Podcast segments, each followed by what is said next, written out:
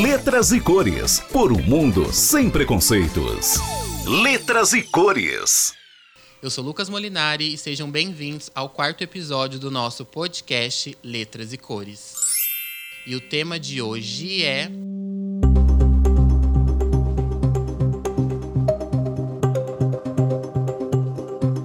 Brasil, o país que mais mata pessoas trans no mundo.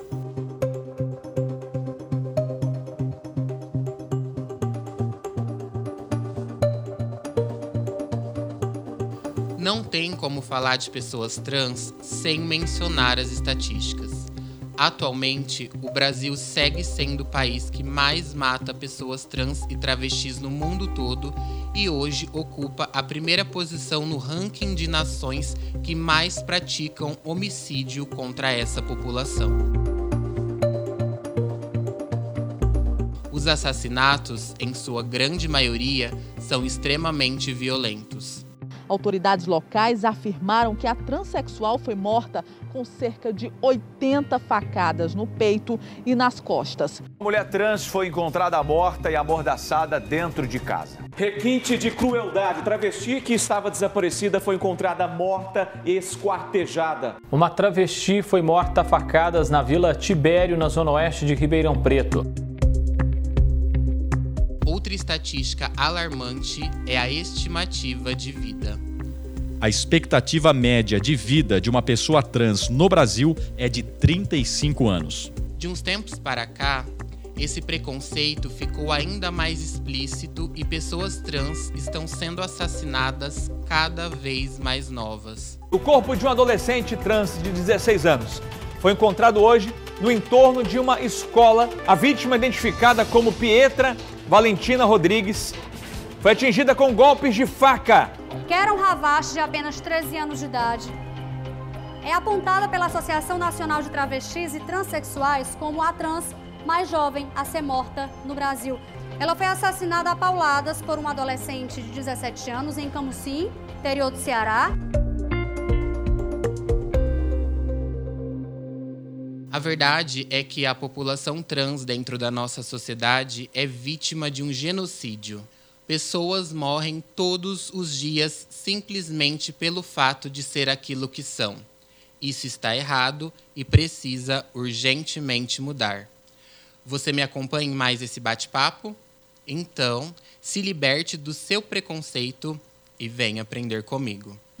É importante a gente saber que a letra T, que hoje corresponde aos transgêneros, é a letra que mais sofre dentro da sociedade, pois ela é a última a conquistar direitos, mas é a primeira a receber o tiro, a pedrada e a paulada. Vocês tiveram noção de como esse preconceito impacta a vida de pessoas LGBTQIAPN+, e vocês puderam sentir um pouco disso no último episódio 3, onde tratamos desse assunto. Apesar de toda a comunidade LGBTQIAPN+, sofrer, esse preconceito ele é muito mais devastador na vida de pessoas trans, que para mim, indiscutivelmente, é a letra que mais sofre discriminação. E as pessoas cisgênero ainda têm muita relação com toda essa transfobia existente na nossa sociedade. Que as pessoas cisgênero têm a ver com essas estatísticas?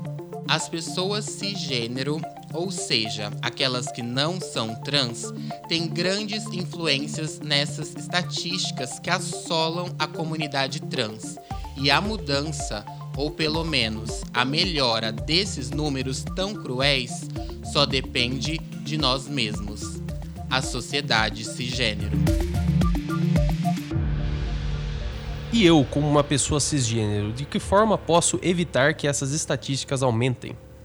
Você contribui, por exemplo, quando não ri ou não reproduz a piadinha transfóbica. Fazer mulheres trans de chacota não é divertido e isso não tem graça. Você contribui quando você não naturaliza e nem dissemina discursos transfóbicos, quando você não reforça e não reverbera estigmas que maculam a vida de pessoas trans. Detalhe: quando você faz isso, você não está fazendo mais do que a sua obrigação, que é respeitar o próximo. Porém, em tempos de ódio e desinformação, é sempre necessário enfatizar isso. Quais outros cuidados são essenciais? Você respeitar o nome social de uma pessoa trans é algo indispensável e extremamente necessário. Nome social é o nome que pessoas trans e travestis elegem para si próprias em contrapartida ao nome de batismo ou nome de registro. O nome social é a forma como essas pessoas reivindicam ser chamadas perante a sociedade. E não é difícil. Se você consegue chamar a Larissa de Anitta, a Maria da Graça de Xuxa e o Jorge Bergoglio de Papa Francisco, você também consegue chamar uma pessoa trans pelo nome social. E assim como respeitar pessoas trans pelo nome social, tratá-las pelo pronome que elas se identificam é tão importante quanto. Ai, Lucas, mas por que você pega tanto no pé em relação a essa questão? O fato é que a sociedade pode achar que isso é algo insignificante, mas não é. Tratar pessoas trans e travestis pelo nome social e pelo pronome adequado, talvez para gente que é cisgênero, seja algo irrelevante. Mas para quem é trans, acredite, esse respeito faz toda a diferença. Na nossa vida, não. Mas na vida delas, com certeza. Seja o que quiser ser, o importante é ser você. Seja o que quiser ser, o importante é ser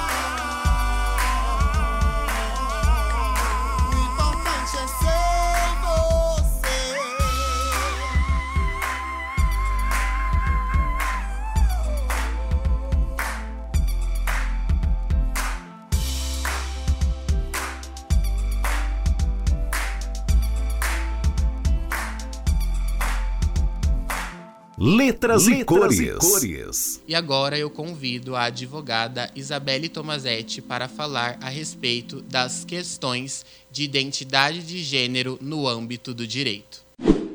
Doutora, e agora falando sobre direito à identidade de gênero que engloba as pessoas transgênero. É, eu sempre milito muito em cima dessa causa, inclusive acho que até sou chato sobre isso, mas eu acho que respeitar o nome social e o pronome de uma pessoa trans é muito mais do que um nome e muito mais do que um ele dele, ou ela dela, ou ele dele. É uma questão de você validar o que a pessoa é na essência. Porque é muito difícil você chegar num ambiente e a pessoa te constranger te chamando por um nome morto. Te chamando por um nome que você não se identifica. Porque o que vale mais não é um órgão genital ou um gênero, mas sim aquilo que você é na essência, na sua alma. E em, em 2009, as pessoas trans tinham o direito de retificar o nome em cartório, porém apenas mediante a autorização judicial e a realização da cirurgia de transgenitalização, que é redesi- redesignação sexual, que vulgarmente as pessoas chamam de mudança de sexo.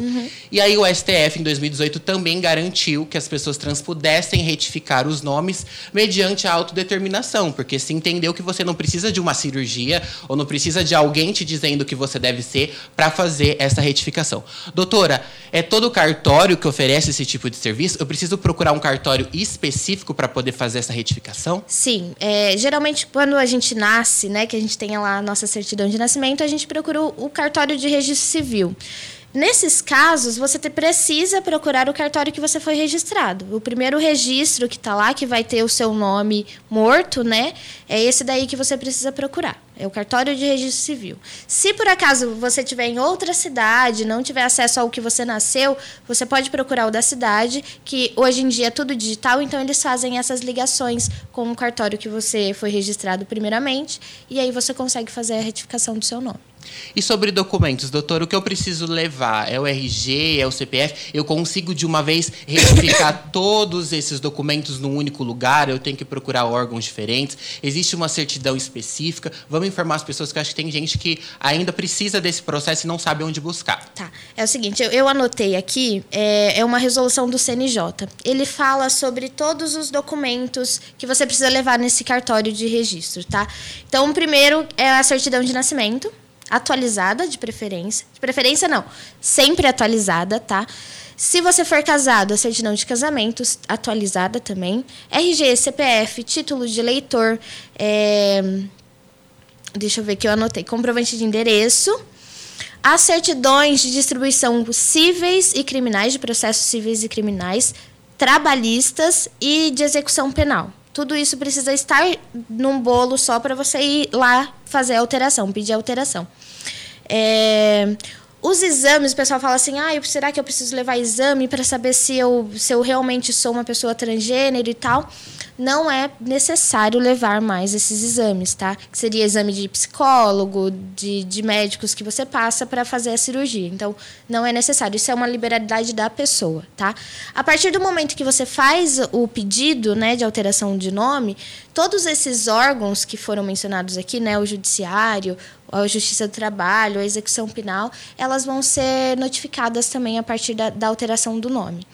É, Detran, você vai ter que ir lá levar a documentação de novo para tirar novamente a sua CNH, tá bom?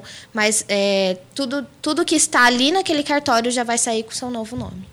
Doutor, é pago ou hoje é totalmente gratuito? É pago, é pago. Qualquer ato, é, qualquer ato do cartório é pago. E aí vai depender da cidade que você está, então precisa se informar diretamente com o cartório da sua cidade. Existe a possibilidade de pedir isenção. E aí o cartório tem alguns requisitos, mas isso é específico de cada cartório, para ver se vai dar isenção do- da, da taxa ou não, tá? Doutor, em relação a tempo, prazos, demora muito quando eu dou a entrada com os meus documentos? Quanto tempo o cartório ele leva para me responder ou para eu conseguir essa retificação? Ó, em regra, o cartório tem de 10 a 15 dias úteis para dar essa resposta. Ou para ela, para ele dar uma notificação que está faltando algum documento, ou para dar a documentação toda correta, tá? Mas é, é importante na hora que você for registrar os seus documentos perguntar diretamente para o cartório, porque às vezes é muita demanda, às vezes o cartório não consegue atingir o- o- os dias certo, né? Então é sempre bom se informar com a, com a pessoa lá do cartório. Tá? Doutor, e se de repente eu levei todos os meus documentos e o cartório me exigiu um laudo ou me exigir algo e querer, não querer fazer a minha retificação, proibir? Tem algum órgão que eu possa acionar? Eu posso, tenho direito a processar, a contratar um advogado? O que, que eu faço nesse caso quando esse direito é negado para mim? Ó, a partir do momento que esse direito é negado, tem que ter uma documentação de que aquele direito foi negado. Você registrou, então você tem a documentação que você registrou. Tudo é, é documentado. Você vai procurar um advogado, que a partir disso ele vai entrar judicialmente para pedir alteração pelo judiciário. A partir do momento que você tem uma decisão judicial, o cartório não pode se negar a fazer essa alteração. E se eles se negarem, o judiciário aplica uma multa contra o cartório. Tá? Então, tudo isso já é bem. está sendo bem rápido assim no judiciário quanto a isso.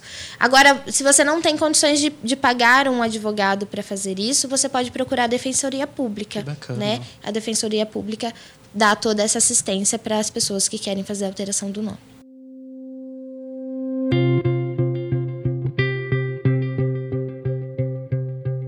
Eu percebo que as pessoas cisgênero muitas vezes julgam realidades que elas não vivem, porque para as pessoas é mais fácil tacar pedra do que entender. É mais fácil discriminar do que estender a mão. Mas a grande verdade é que uma pessoa cis não aguentaria nem por cinco minutos estar na pele de uma pessoa trans, vivenciar e experimentar as situações que uma pessoa trans passa. Então, se você não sente, tenha a decência e a empatia de não julgar e nem condenar uma realidade que não é sua.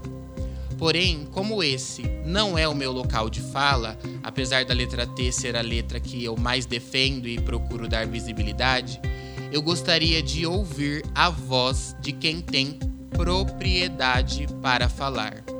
A minha pergunta é: o que é ser uma pessoa trans no Brasil?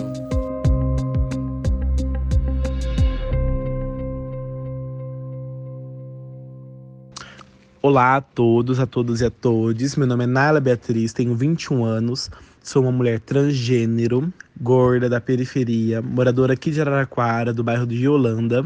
Bem, eu, como uma mulher trans, né, não é fácil. A gente passa por muita coisa complicada, tanto no ciclo da rua, ciclo da escola, é, em organizações públicas e organizações particulares, porque se a gente vai num local, tem olhar, se a gente vai na, na em algum ambiente tem discriminação. Já tive que brigar em farmácia, em vários lugares, por me chamarem do masculino, por algo do tipo, sabe? Porque é muito ruim. Por mais que a gente tenha a nossa retificação, por mais que a gente tenha o nosso nome social, ainda tem muita burocracia, muito que evoluir. Então eu creio que ser uma pessoa trans no Brasil é muito complicado. É difícil para lidar com as pessoas, né? Porque se a gente às vezes está andando na rua, as pessoas ofendem a gente, ou agridem a gente, né? Passei já por situações assim. Mercado de trabalho também é complicado, porque as pessoas julgam a gente pela aparência, porque a gente é. Elas não julgam a gente pela capacidade que a gente tem. Sem falar na família, né? Às vezes não tem nem apoio da família, né? O apoio da família que é o mais importante, né? Vamos dizer assim, é uma base para a gente poder enfrentar o mundo lá fora. Às vezes muitas não têm isso dentro de casa. Ser uma pessoa trans no Brasil é um grande desafio, né? É um desafio constante, diário é um medo constante também, porque a gente sai de casa a gente não sabe se vai voltar, devido a grande, o grande número de violência, de ser o país que mais mata pessoas trans. Então, essa dificuldade é imensa e isso mexe com o nosso psicológico, com a nossa moral, com o nosso físico. É bem preocupante. Então, eu costumo dizer que é desafiador. A gente desafia né, a, a estatística de vida de, num país violento, preconceituoso e cheio de intolerâncias. O Brasil ainda é um país extremamente preconceituoso. Pessoas trans são submetidas a vários episódios de violência. Por eu ser transgênero, é... eu já sofri sim. Afirmo né, que sofro violência é, tanto na rua e espaços públicos rodoviários. Segundo a ANTRA, Associação Nacional de Mulheres Trans e Travestis, o Brasil assassinou nos últimos quatro anos 570 pessoas trans. Fora os assassinatos registrados, as tentativas e as perseguições ainda são cenas muito recorrentes na vivência de uma mulher trans e travesti. Insultos e agressões fazem parte da vida dessas pessoas praticamente todos os dias.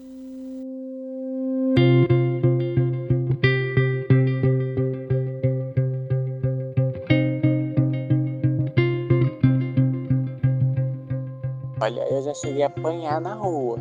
De eu estar andando e chegar três, quatro rapazes e me bater. Ou outra coisa também que aconteceu também, isso não foi só uma vez, foi várias, de eu estar passando no lugar, as pessoas cuspiam em mim. Três rapazes de moto parou, né? Primeiro achei que era um cliente, começaram a conversar comigo, brincar e tudo mais. Só que aí começaram com apontamentos e julgamentos e começaram a falar coisas assim absurdas para mim, como, ai, ele tá querendo ser uma mulher, acha que vai ser uma mulher, nunca vai ter um, né, um órgão genital feminino, nunca vai ter como procriar. Para de ser ridículo. É, como é isso? Para de ser ridículo, para de ser viado. Sabe? Muitas coisas, muitas coisas eu ouvi. Fora outras vivências, é que eu tive mais de uma. Em 2022, 151 pessoas trans foram assassinadas no Brasil. Deste total, 65% dos casos foram incitados por crime de ódio e praticados com requintes de crueldade. 72% dos suspeitos não tinham vínculo com a vítima.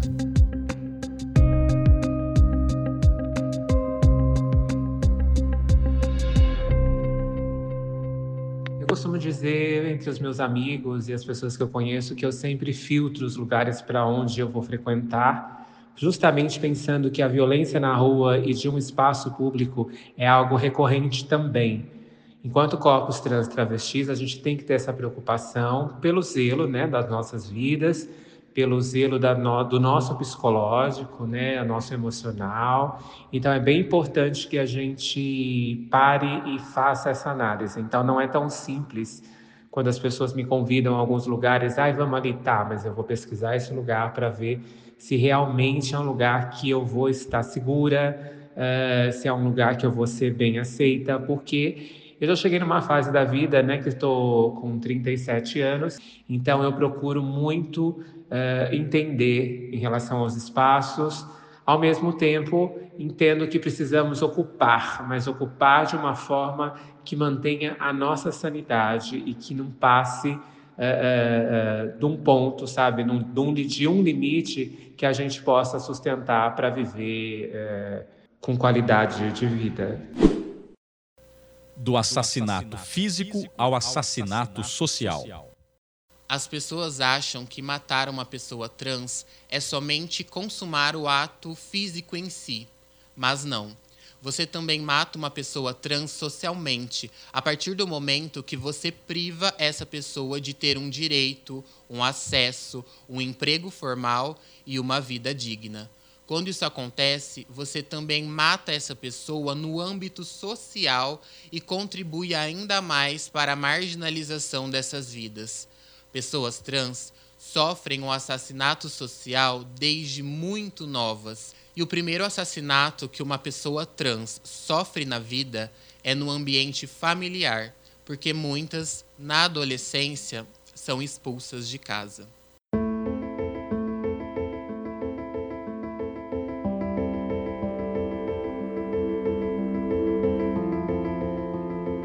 Bem, é complicado, porque, tipo assim, eu tenho uma parte de uma família minha, outra parte, outra parte.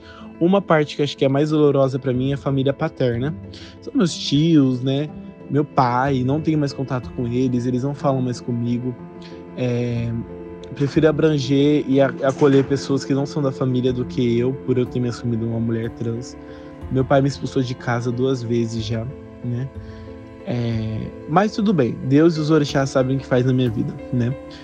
Aí eu tenho a parte também que é minhas tias, a minha mãe, são todas pessoas que me apoiam, sabe? estão comigo, assim, que eu sei que independente de tudo, sempre vão me respeitar. Lógico que ainda tem, né, aquela questão de adaptação, de respeito, de tudo mais, sabe? Ainda me chamam no morto, ainda me chamam no masculino, mas sempre estão corrigindo.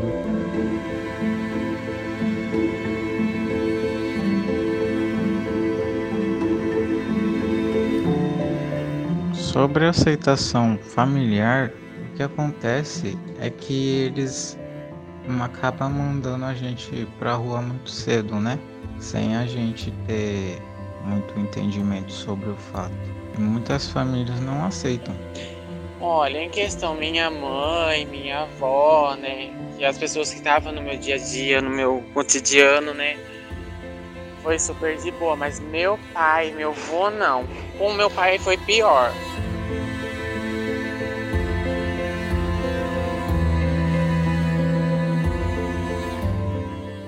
Em relação à aceitação da minha família, é uma das coisas que me deixa extremamente feliz e lisonjeada. Eu fui uma pessoa totalmente privilegiada por ter sido acolhida, por ter sido entendida, e isso faz todo o diferencial na minha luta, na minha jornada, no meu enfrentamento com essa sociedade. É, tive uma família muito amorosa, uma família que sempre teve empatia em querer me entender. Fui criada pelos meus avós, a minha avó, uma mulher extremamente maravilhosa uh, uh, e que a gente se aproximou muito no meu momento de transição. Então, a família é extremamente importante nesse reflexo para enfrentar a sociedade. Sim, hoje sim, sabe? Hoje meu pai aceita, meu pai me respeita, meu avô também. Ah, e numa relação, vamos dizer assim, a gente não é como assim era antes da, da, minha transição. Mas eu creio que meu pai tá, sabe, aprendeu a, a lidar, a respeitar, né? Assim, não é como era antes, sabe? Que a gente brincava, né, tudo mais. Passava tempo junto. Mas em forma geral é tranquilo. É vida, vida, amor, brincadeira, Vera, eles amaram de qualquer maneira, Vera, qualquer maneira de amor vale a pena, qualquer maneira de amor vale amar. Pena que pena, que coisa bonita, diga qual a palavra que nunca foi dita, diga qualquer maneira de amor vale aquela, qualquer maneira de amor vale amar. Qualquer maneira de amor vale a pena, qualquer maneira de amor valerá.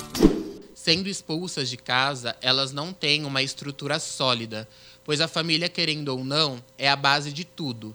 E essa base, ela é arrancada das pessoas trans a partir do momento que elas decidem vivenciar publicamente as próprias identidades de gênero. E aí, sendo assassinada socialmente pela família, o segundo assassinato social que uma pessoa trans sofre geralmente é na escola. Muitas evadem os estudos porque, na lista de chamada, os professores não respeitam o nome social delas.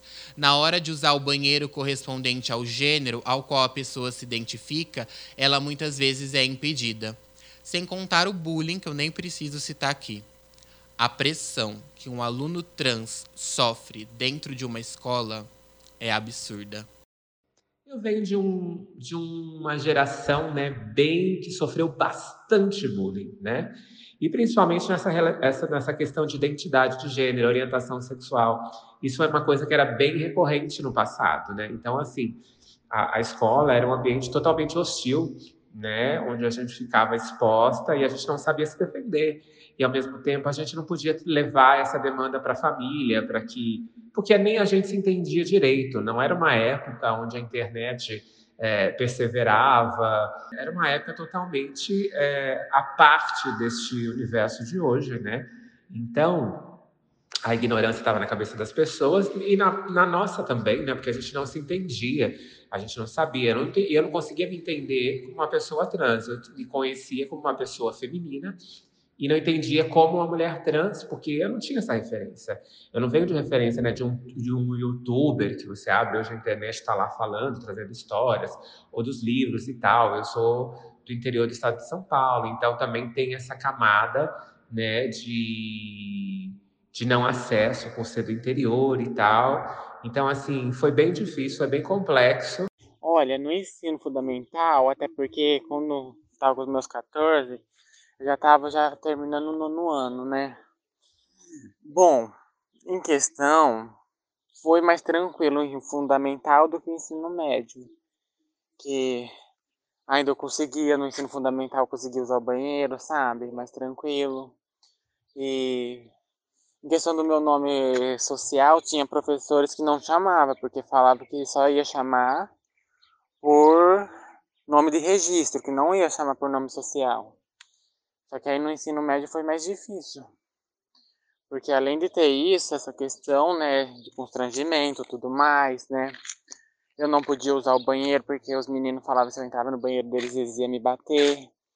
No banheiro das meninas também não podia porque a diretora tinha apanhado a inspetora dentro da, assim, na porta do banheiro. Raramente eu conseguia usar o dos professores, depois de uma briga e tudo mais, né? Minha mãe foi até na Secretaria da Educação, tudo mais. Aí sim eu consegui usar, a passar a usar o banheiro. Dos professores ainda. O ambiente escolar, ele é muito assim. A regra da escola já vem, né? Na, tipo aquela fila dos meninos e tem a fila das meninas. Não, não tem diálogo, principalmente por causa do banheiro. E dentro da escola já soltaram bombas já teve muitas agressões. Bem, na época de escola eu ainda não era uma mulher trans assumida. Eu era aquela criança, né? Vamos falar criança, porque para mim eu era criança que estava em adaptação e me conhecendo, né? Mas independente de tudo, eu sempre fui afeminada, sempre gostei de usar roupa feminina, sempre gostei de passar maquiagem, só andava com mulheres, sabe? Eu passei muito preconceito com isso, dentro e fora da escola. Eu era chamada de gayzinha, eu era chamada de viadinha, de bicha, de gorda, porque eu também sempre fui gordinha. Já cheguei até a, a ser, ficar presa no banheiro com cinco moleques querendo me bater. Graças a Deus, a tia da, da escola chegou na hora certa, senão acho que eu ia apanhar muito, muito, muito. Por ser afeminado e por não gostar de ter amizade com o menino.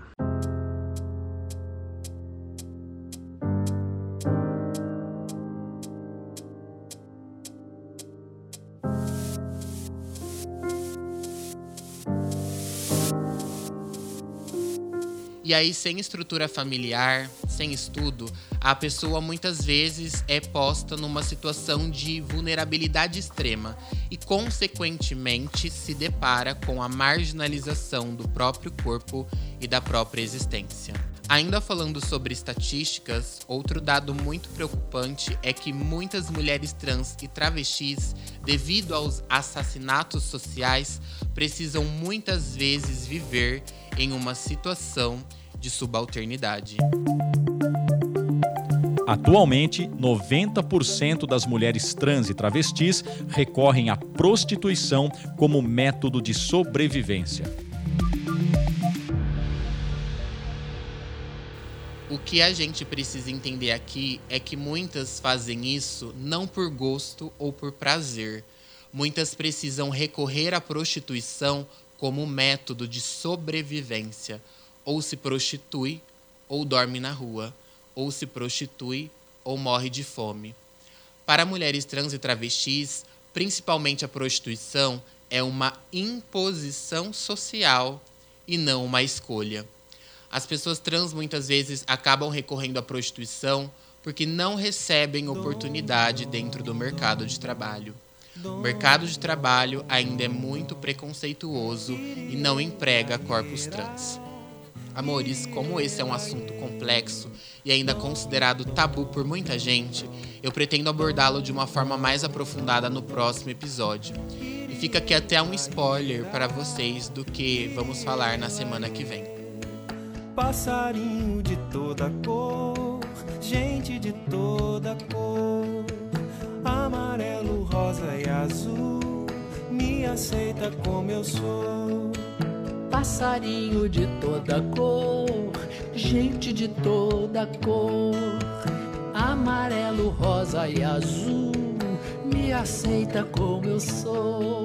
O que eu quero propor com esse vídeo nada mais é do que uma profunda reflexão, pois pessoas trans morrem todos os dias, seja fisicamente, seja socialmente. E a grande culpada disso tudo é a sociedade que ainda insiste em desumanizar pessoas trans. O que você tem feito para tornar a vida dessas pessoas mais dignificada? O que você tem feito para ajudar essas pessoas a furar a bolha e romper as estatísticas? Você está sendo inclusão ou exclusão? Você luta contra essas estatísticas ou contribui para mantê-las? Não responda para mim. Responda essas perguntas para a sua consciência. Você é a rosa certa, bonita, esperta. Segura na minha mão. Você, como uma pessoa trans, o que espera da sociedade? O que eu espero de, da sociedade? Eu espero reciprocidade, respeito, equidade e um olhar mais afetuoso e amoroso aos nossos corpos. Lembrando que nós não somos um genital, entende? Porque tudo é, transcorre por conta de um genital. Ai, uma mulher com pênis, isso é um absurdo, isso não existe. Então, assim, as pessoas não têm. Eu acho que se elas parassem para pensar que só somos mulheres, fim, ponto, acabou, as coisas aconteceriam de outra forma. Mas é claro, né? Aí seria um mundo ideal e é o que nós não temos, infelizmente. Então, o que eu espero da sociedade, pelo menos, é isso: é o respeito e que respeite as nossas posições, os nossos espaços e a nossa fala uh, em relação à nossa existência. Bem, eu, Naila Beatriz, como uma mulher trans, a única coisa que eu espero da sociedade é que tenha mais respeito, sabe? Mais solidariedade, porque eu acredito que não adianta a gente apoiar apenas é, as pessoas, né, que são passáveis, pessoas que têm a as pessoas privilegiadas. Eu acredito que nós, trans, né, nós é, que somos de da, vamos dizer assim, da baixa sociedade, porque é assim que somos considerados, né? Pessoas negras, pessoas gordas, pessoas trans. Eu acredito que se tivesse respeito, se tivesse um acolhimento maior, algo melhor, seria uma sociedade, assim, muito melhor. E é isso que eu espero, sabe? O acolhimento. Ai, no mínimo, no mínimo, um pouco mais de respeito e. Um pouco mais de respeito, sabe? Porque eu falo, você não é obrigado a aceitar ninguém mas e sim respeitar. Transsexualidade, transgênero, não é uma doença. Eu gostaria muito que um respeitasse o outro, independente da classe, da situação, se está na rua ou não, se a família apoia ou não. Pessoas trans existem e merecem respeito. E você, de que lado está? gente de toda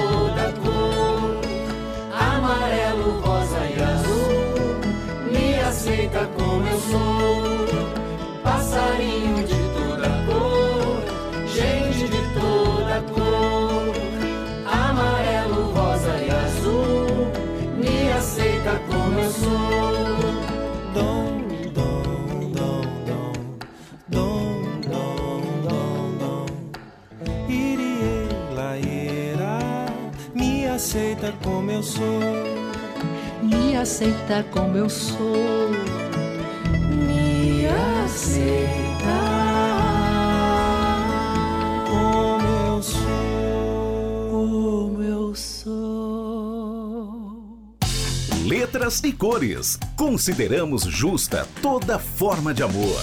Letras e cores.